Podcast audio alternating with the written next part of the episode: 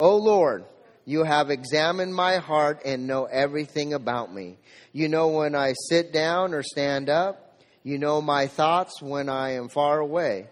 You see me when I travel, when I rest at home. You know everything I do. The beautiful thing about God is He knows everything that you do. When we're away, when we're in, our group is in Slovakia, when I was on vacation a couple weeks ago, when I'm playing smash ball and wanting to tear apart the Lutherans, the poor Lutherans, He knows everything that we do. He knows our thoughts. He knows where our heart is. And He wants us to understand that and build upon that in, in, in who we are. God has a plan for us and knows everything, our do, uh, everything that we do. And if you're not living the life correctly, that can be very terrifying. But if you are living a life that's honoring to God, it can be very glorifying and it can be very fulfilling to know, man, I'm, I'm for the first time in my life following the will of God and living it out. So today we're going to talk about this story of, of, about these 10 lepers. And I just want to give you the main point to start chewing on it today uh, from the beginning. And, and I want you just to kind of start chewing on this because this message could be pretty bland and vanilla if you don't really start thinking about what this story is. It's a pretty simple story. And the main point is faith in God, faith in our Lord and Savior, Jesus, the Holy Spirit, and, and, and, and God together helps us to be thankful for who God is and what Jesus has done for you and me on a daily basis. So, putting our faith in God helps us to learn to be thankful. We're going to talk about learning to be faithful. Since we were children, young children, some people say I still act like a child, but since we were young children, our parents has, our parents have challenged us uh, to have good manners, right? Anybody ever have to tell your kids or or be told by your parents to have good manners? When you ask for something, you were supposed to say, "Please." Dyslexic. That's how I am. When you ask for something, you would say, please, please. And when you receive something, you would say, Thank you. And I've got a couple of pictures here. I don't know if anybody ever read these books, but does anybody remember the Bernstein Bears? And there, there's a couple of books to teach your kids how to say please and thank you and to put you in the right mindset set of saying please and thank you. The idea here is that when you say please and thank you it, it, and, and do what you're supposed to say, it helps you learn what truly uh, thankfulness is in your heart when you learn to say that and your parents were teaching you something very valuable. This is how i learned to say please and thank you. There's another picture of how i learned to say please and thank you. This is a chalkboard and some of us uh, my buddy richard is here and he's taught me a long time ago that repetition strengthens and confirms behavior and so this is one of 5000 that i had to do because this is how i learned. Anybody learn like that? Yeah there's a lot of you here when your parents reminded you constantly as you were growing up to say please and thank you, they were trying to give you a deeper understanding about life. Truly trying to live out a life of gratitude. They call it an attitude of gratitude in some places, but it's really this mindset in Christianity we call thankfulness. And we need to understand that. Let me give you some ideas. Think about the best gift you've ever received, maybe on your birthday or Christmas. Think about the best gift you've ever received, something that you really wanted. Maybe it, it's a new Lexus with the bow on top, or maybe it was the Red Ryder BB gun or something. Think about that best gift that you ever had. And when you receive that gift, you know, for me, I, I don't want to kill it for the kids, but as you get older, Christmas is a lot different and uh, birthdays are a lot different. I don't want to kill it for you kids. Still really good, so enjoy it. Um, but when we were kids, we got these gifts. I remember getting some great gifts as a kid. And when we received the gifts was super exciting. But to be thankful and have this attitude of gratitude, you have to take it a step further. It's not just jumping up and down and saying, oh boy, I got what I finally really wanted. Even as adults, some adults get some really cool Christmas and birthday gifts. But it, we need to go a step further. It's not that you're just happy to have a gift, but you're also filled with thankfulness to the giver. The giver is a big part of, of receiving that gift. Think about what the giver does. First of all, the giver goes and pays for or shops for this thing, right? They probably got to go out and figure it out and go online and look and see how to do that. And then they, sh- uh, uh then they pay for it. And then finally, they gift wrap it somehow or some way. And if you go even beyond, before that, you got to go, well, they probably got a job or robbed a bank to get the money to get to that, right? So there was some action before to get the money, however you guys earn money.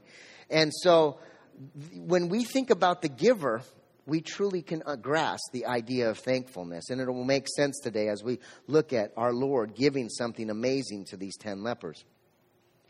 Because the giver uh, is, is, has a spirit of generosity and love, when we, sh- we need to find great and unique ways to show thankfulness. Well, how do we do that?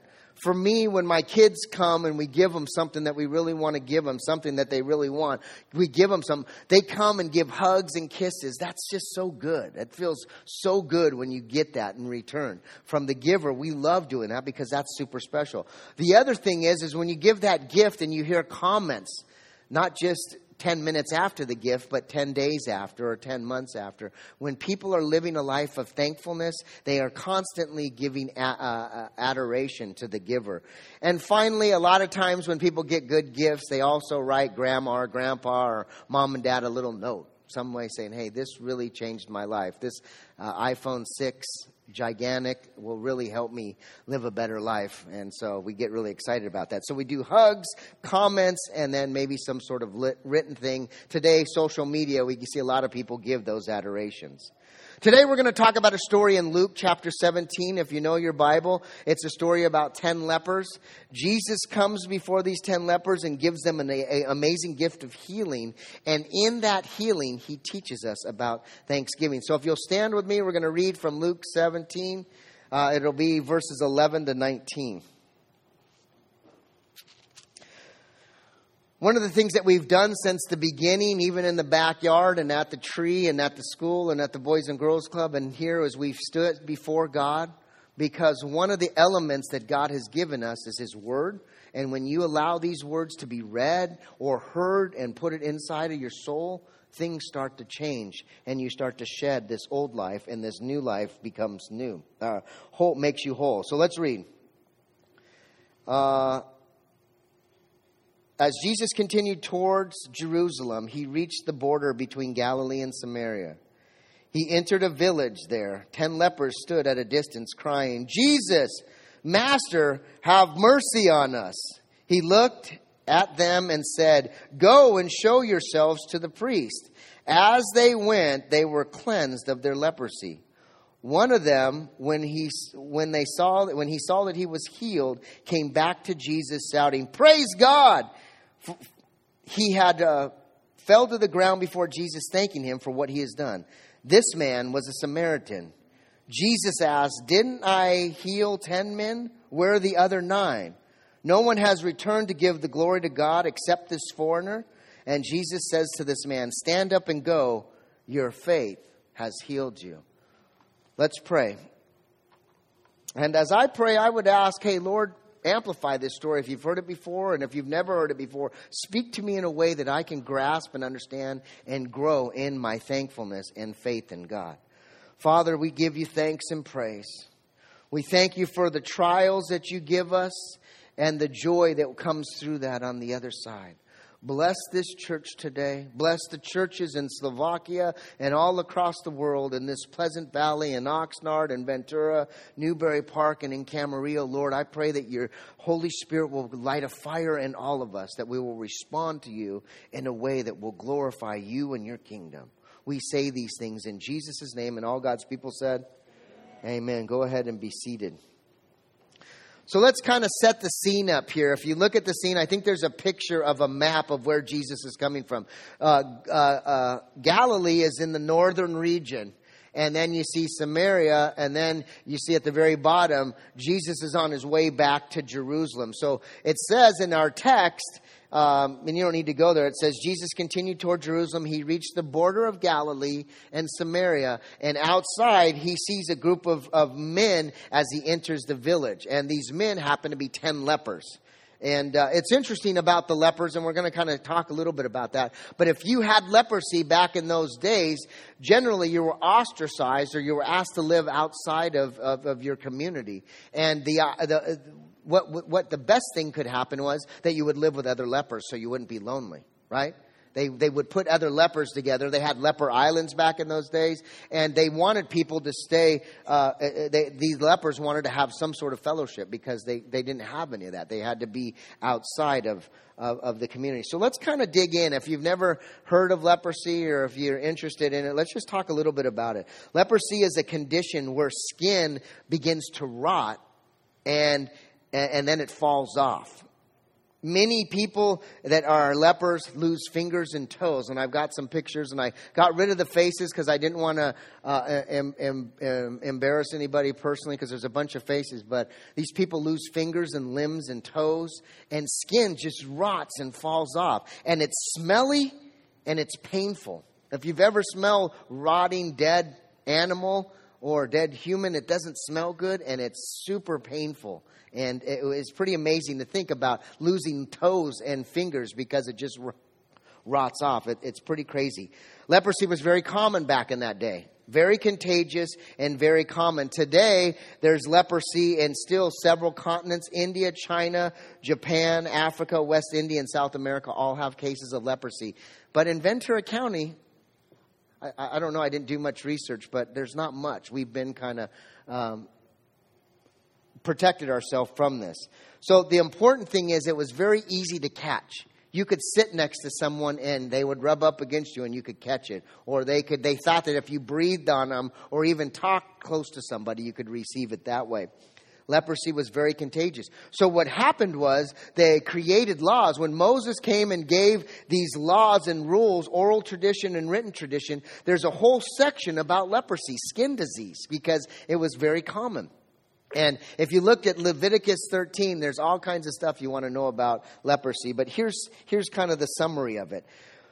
When you would see someone that had leprosy and you were walking down the road, what the rule of thumb was in, in Leviticus 13, 45c, it says they would cover their mouth and call out, unclean, unclean. And that's how they would signify that they were unclean, first of all, and it could have been a host of ways. But then people, if they could see they were a leper, would stop and usually go back to where they came from. They wouldn't even go close to them because they thought that it could actually jump on them if they got within, you know, 15 or 20 feet or 50 yards. People would generally turn back around and go, I'm not even going to get close because that's a horrible disease, and they would change their whole plan. It also said, and if you continue in verse 46, it says, As long as he or she had the infection of leprosy, he would remain unclean. He must live alone and he would live outside of the camp. So that's what's happening here. Jesus has a bunch of people that are living outside the camp, but there's a group. So they're not just by themselves, which is probably a blessing.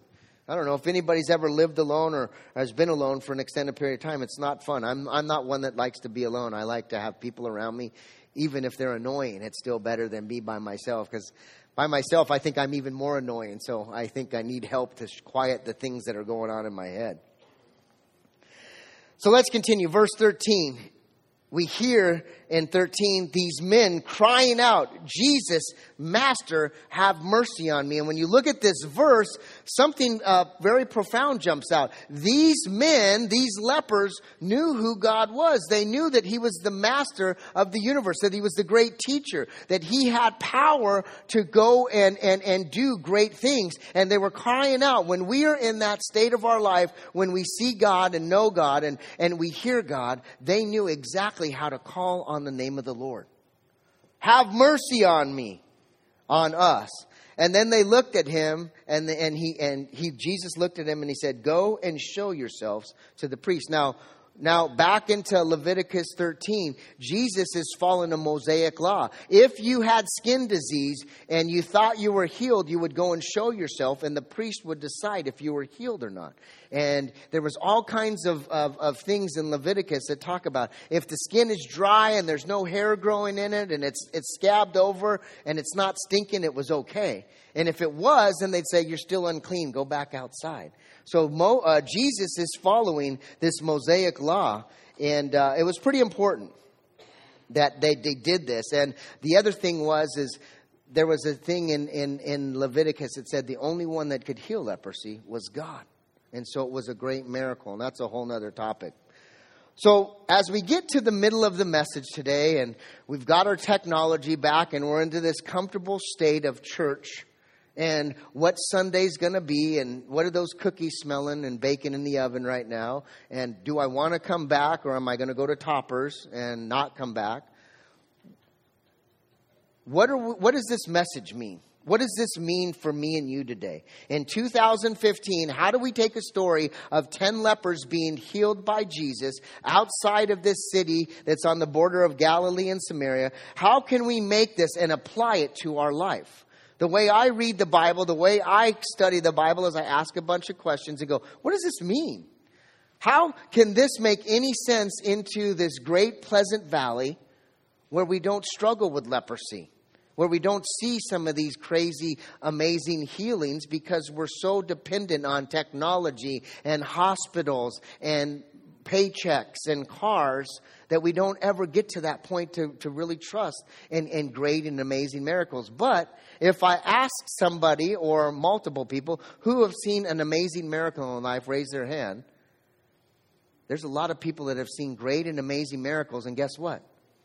We're the great forgetters too where we, we, we forget. So, how does this apply? Well, listen to what the next verse says. He's, he sees these men, they cry out, Master, have mercy on us. And then Jesus says, Go and show yourself before the priest. And the very next verse changes the whole mindset of, of, of, this, of this message today. It says, As they went, they were cleansed of their leprosy. Now, that's a crazy cool response there. I, am into the whole response thing. I think at the end of last year, God says, How can we be a church that responds? This response is pretty cool. As they went, they were healed of leprosy. In faith, these lepers go into the town, which is against the law. They're unclean. They're not supposed to be inside the city. They're supposed to be outside. He says, Go and show yourself. As they go, the leprosy just kind of drops off like the party parts do today. He says, Show yourself before these priests. That's an interesting statement. I'll dig into that in just a second, but I want to say this. There's an inference here. Out of the 10 lepers, there's, you got to look at some outside resources, but out of the 10 lepers, nine of the 10 lepers are considered faithful people. Jewish of, of descent. They weren't Samaritans. They were Jewish uh, people living in Galilee or Jerusalem, but they were lepers, but they were actually Jewish people. So we, we have to infer that. So I want you to understand that because that makes sense. They were, they were, they were faithful people. They would be considered Christians today uh, in this. They, they were faithful people. One of them they called the foreigner or a Samaritan. Samaritan was uh, uh, Jewish people mixed with they called pagans or Gentiles, and they started to have their own society because they intermarried. And so that's what Samaria, uh, Samaritans were. And so the general Jewish people basically stayed away from them. But the interesting thing is, if you look into Samaria and the Samaritans, they only believed in the first five books of the Bible. They call it the Samaritan Torah. And they were actually more faithful to God than most of the Jewish people. It's interesting. If you look into uh, the Samaritans, they, they were really focused on who, who God was, and they, they worshiped the Yahweh, and they were very religious. They just had some Gentiles living within them. So, getting back to the story and this crazy cool, cool response, these guys go and they go, and as they go, they're healed. Now, listen to this, this statement. Do you have a strong enough faith and or trust in God to go and do even before you see it and see the evidence? Right? If you're sitting here today, and my prayer was that you're sitting here and that God would give you a specific revelation, hey, I'm going to heal your marriage if you sell the car or move and, you know, do something in the house, or I'm going to heal your addiction if you stop using or clicking the mouse or whatever. I'm going to do something in your life and change your finances if you go out here and look for a job. Now, the, the idea, the response is you're going to go and you're going to walk and you might not even see any evidence. That's a crazy response. That's the way Journey has, was built. We are a church that went on a whim. People were laughing at us when we were starting the church. You can't start a church in a recession. Where are you going to get the money? You can't start a church. None of you know what you're doing. You're not church planners. You're right. We're not. But what happened was, five years ago, me and my wife went to Mexico, and God told my wife that we should start a church. The very next week when we came back, guess what we did? We started a church. We started a barbecue at our house and asked people, please come and pray for us for the next 30 days to see if God wants to do something to gather a bunch of people in the name of Jesus Christ. And from that moment, we had a barbecue and asked people to pray. That next Wednesday, we started, people were like, let's just do this every week. And they started to come to our backyard. And we didn't see any evidence. If truthfully, most of the people were laughing at us. You can't do this. You guys aren't schooled. You're not trained. And you're not professionals. And, and the truth is, we're still not trained. Jeremy's in Slovakia and we didn't know how to run the thing today. So we still don't know what we're doing. The point is this, and, and my buddy Mike Morset gave me a cross with this saying, and it's and it's uh, 2 Corinthians 5 7. It's something we've been saying from the beginning of the church. We are to walk by faith and not by sight. And what these men that have leprosy, that are smelling, they got body parts falling off, what they do is they start walking in a way that says, I'm going to go even though I don't see any evidence. I'm going to walk in a way that's going to say, God wants me to go this way, so I'm going to go even though I don't see any evidence and reason to go. Is that you? If God was telling you to do something today and your life would be transformed in 40 days, would you step out and do that? I hope you would. I've seen it happen in my life. And I've seen it happen in countless lives in this room and in this church. But sometimes we need to take a step of faith. We need to take that leap of faith and walk in a way, even if we don't see it. This was never part of our plan. We didn't even know if we were ever going to get a building. My buddy Jim showed me this great building in Ventura that's for sale. Maybe one day we're going to be there. Looks really cool. The point is, is that we got to be faithful and step out and allow Christ to be our Lord and Savior. Let's continue on in the verse. Verse 15 says, And then one of them, when he saw that he was healed, came back to Jesus shouting, Praise God. He fell to the ground at the, uh, at the ground at Jesus' feet, thanking him for what he has done. And it says, This man was a Samaritan. I think there's a picture of this man falling on the ground. Once again, this Samaritan comes before God, and as he's walking, all of a sudden he's like, Look, I'm no longer sick. I'm no longer riddled with leprosy. I'm clean. I'm healing. And instead of going and showing himself before the priest, what does he do? He runs back and says, Hey, thank you, God, for who you are and what you are and what you did. And he falls in a proper place before God and says, Look, this is where I am, and this is what God is doing, and I want to give you thanks and adoration. Now, the inspiration here, there's some, some spiritual uh, significance of this story. It's a true story. Many are called and even healed of incurable diseases in this world.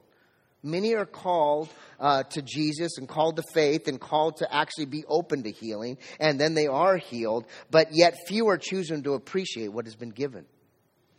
Few of us that have had miracles in their life forget to go back and thank you, Jesus, for what you've done. Thank you for how you've changed my life, how you've changed my marriage, how you've taken my kid who was sick one day and you've healed them, and now they're living a life that we never expected. Thank you, God, for who you are, because few of us remember that. Now, there's some more significance if you look into this verse. The number 10 has some biblical significance. If you type into Google numbers in the Bible, there's this whole thing that comes up, and you click on a number, and it tells you significances of the Bible. The number 10 in this Bible has great significance. Here's some of the things that are significant 10 is viewed as a complete and perfect number, just as 3, 7, and 12 are. Those are all considered perfect and new and complete. 10 signifies, if you look at it in the biblical term, 10 signifies law, responsibility, and this idea of completeness of order. Let me explain the completeness of order because that's what we usually see 10 as being a part of. In Genesis chapter 1, 10 times it says in the King James, and then God spake. In the New King James, it spoke, and then maybe yours says God said. But in that, it says 10 times that God speaks. And as he speaks, he, he, he shows his creative power. And as he starts to speak, things start to, com- to be created. And then this, the universe has this completeness of order. So 10 times he speaks, and then we see his creative power, and then the completion of God's creation. 10 also represents the 10 commandments. And if there's then 10, 10 commandments, it says to complete the 10 commandments, man should use these as a measuring stick. To go up and say, Am I close to God? Am I living a way like God? We're not supposed to follow these verbatim. We're supposed to use them as a measuring stick. At my mom's house, all of the grandkids, there's this one wall with everybody measured, right? And my girl started passing me a long time ago. It's really sad. You never want to be that guy in your house that everybody's taller than you. It's not good. But they're measured, and that's what the Ten Commandments are. And, and, and then it says that, that man should keep those commandments as a point of compete, completeness. And then here's everybody's favorite. So we're going to talk about tithe. 10% of our tithe is what we're supposed to give, and we do that to honor God and faithfully give God. So we're going to do another offering here. I'm just kidding. We don't. Journey has been so gracious. There's been plenty of money since the beginning because we put our faith in Jesus, and we're, we do not do second offerings, and we rarely talk about money because God is so faithful. He's entrusted us. The point is, 10 has significance. The 10 have significance. And if we continue on this, the number 10 uh, uh, uh, in this story of Luke, the 10 lepers, even have greater significance. Let me kind of explain what it says if you're studying and you look at commentary and you look at things, that there's something that happens uh, in perfection here. There's a, a, fleshly perfection, perfection in the flesh, but it uh, it doesn't each equal spiritual perfection. So ten men come before God and they receive this perfection in the flesh. They are healed in the name of Jesus by the Lord and Savior, and all of a sudden they're free of this disease. So fleshly, they've been healed perfectly by God. But that doesn't equate spiritual perfection. Let me explain that a little bit. These 10 men go and get healed. They receive this spiritual or fleshly perfection, but only one man comes back to worship God and thank God for who he is. And so only one of the 10 actually re- uh, uh, uh, receive this spiritual perfection that God has for them. Hope that makes sense. I know it's a little bit confusing, but what happens is a lot of things that happen in the flesh don't equate spiritual perfection. You can come and feel like you're walking with God, but it doesn't mean in your heart that you're truly walking with God. I sat in a church four or five years and, and would feel the message and cry and weep and occasionally put my hand up like I was worshiping, but I didn't want anybody to see. But I didn't have any relationship with Jesus. I had a fleshly feeling but I didn't have a spiritual perfection with God. And that's what's happening here. And we see that. Of the, of the 10 people, nine go probably just like I was. If I was healed with leprosy and someone is up here preaching and, and I walk up and they say, walk out and grab a thing of bread and you'll be healed. And I walk out, I would run back to my family, to my wife, my mom and my dad and say, look, I'm healed. I'm like those nine. I would forget and not turn back. I'm going to go over to my family I haven't seen in a long time, and I'm going to hug my wife, and I'm going to look at my kids and play with them and do things. And I'm going to forget what God is. And that's what they're talking about here. Many forget to go back and honor God for what He's doing. The other thing that's interesting, and I'm going to ask the band to come back up in, in just a second. The other thing that I think is interesting is it, it shows that it's possible to receive God's gift of healing with an ungrateful spirit. God, does, God doesn't necessarily justify you by if you're grateful or ungrateful. He still heals. Here we see 10 people healed, nine of them are ungrateful, but they still get healed. You can be ungrateful today and sit there grumpy and waiting, when is this guy going to shut up so I can get out of here? And he can still work in your life. He can still take some of the crumbs that are falling from uh, heaven, and you can take that crumb and utilize it for the glory of God. Verse 17 says, Jesus asked, Didn't I heal 10 men? All of a sudden, Jesus is doing this spiritual perfection. He says, Didn't I heal 10 men? Where are the other nine? Has no one returned to give, the, to, to give glory to God except this foreigner? He kind of then says, Look, not even the faithful Jewish people who have been healed, and in the Levitical law that says the only person that can heal leprosy is God, not even them come back to give me the glory pretty profound. And then Jesus says, and he, can, he does this completion of order. He says, Stand up and go. Your faith has healed you. And that is what we do when we're in the place of thanksgiving. We go, we ask and thank the giver. Thank you for giving me that. And after that, the giver then gives us a completion and says, Hey, your faith was a big part of this. Go out and, and, and, and be healed and live a life for God's glory. Some more sig- spiritual significance to this story is this Do you see yourself in, in, in the nine at all? Do you see yourself in those nine men at all? If I don't see myself in those nine lepers who uh, considered themselves to be God's children, healed of an incurable disease, if I don't see myself and recognize that I myself have an ungrateful spirit in me that must be identified and then destroyed, I can never learn to become this Samaritan stranger. If I can't see myself as an ungrateful person, I can never get to the point where I look and act like this Samaritan stranger who is noticed by Jesus and he is put in the Bible because of how he reacted to God. He goes from a place that we don't know his name, but we know that he's an outsider looking in, and because of his actions and the way that he celebrates God, he is noticed by, by, by Jesus. He was grateful for the healing. He was grateful for what God had given him. Are you grateful for what God has given you? This man cries out to the Lord, Have mercy on me, heal us and the Lord works. The other nine are ungrateful and they're marred in what we call selfishness. Selfishness is probably one of the greatest sins in this world. We forget about where we come from and what we've done and how we've got here, and we live in self, and we're only worried about how I feel. Is the air right? Is the coffee good? Are the, the donuts right? That lemonade's got terrible water. Or are you just thankful to God that I'm here today. I'm alive. People around me are alive.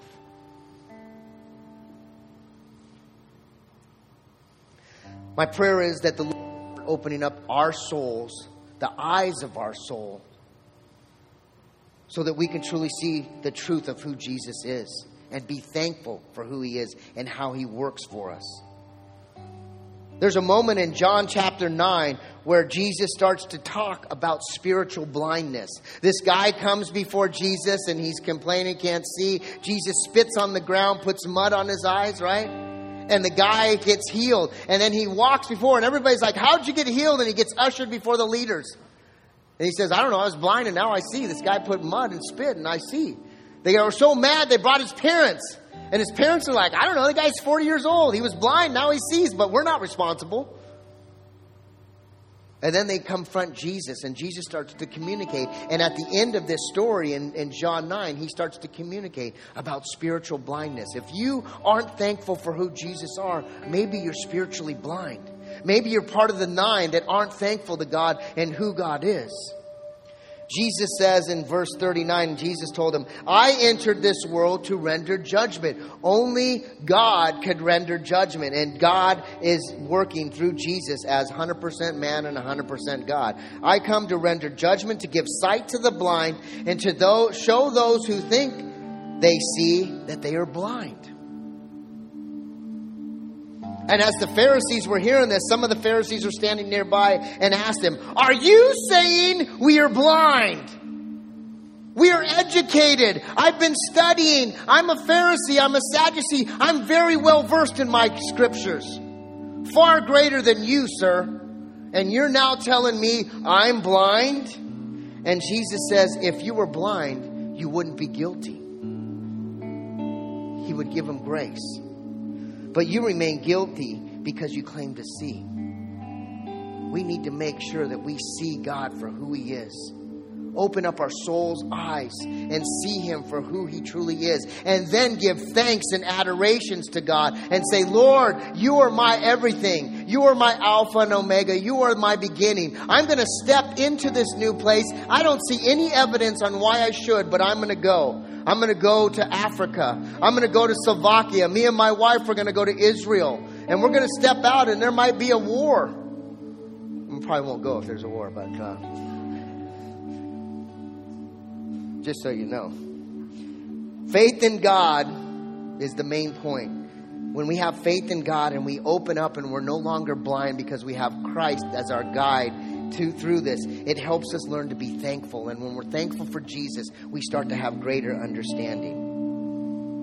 Let's sum this up and get ready to worship. Respond to God. Now is an opportunity. We just don't worship at the end because we, we want to. We worship so you have an opportunity to stand up and say, I give you thanks, Lord. You're my everything. And I want to respond in a way that's honoring. One of the ten men is truly thankful for what God has done. This man learned that through some aspect of his faith, it played a great role in his healing. This means for Christians when we understand thankfulness, when we understand that we need help to see God and who He is and step out, we have greater understanding. The more that we're thankful, the more that we push back into God, the more that we understand God and who He is. He uses our response to Him to teach us greater things. Everything we do brings greater understanding when we push it back to God. And I just want you to close your eyes for a second.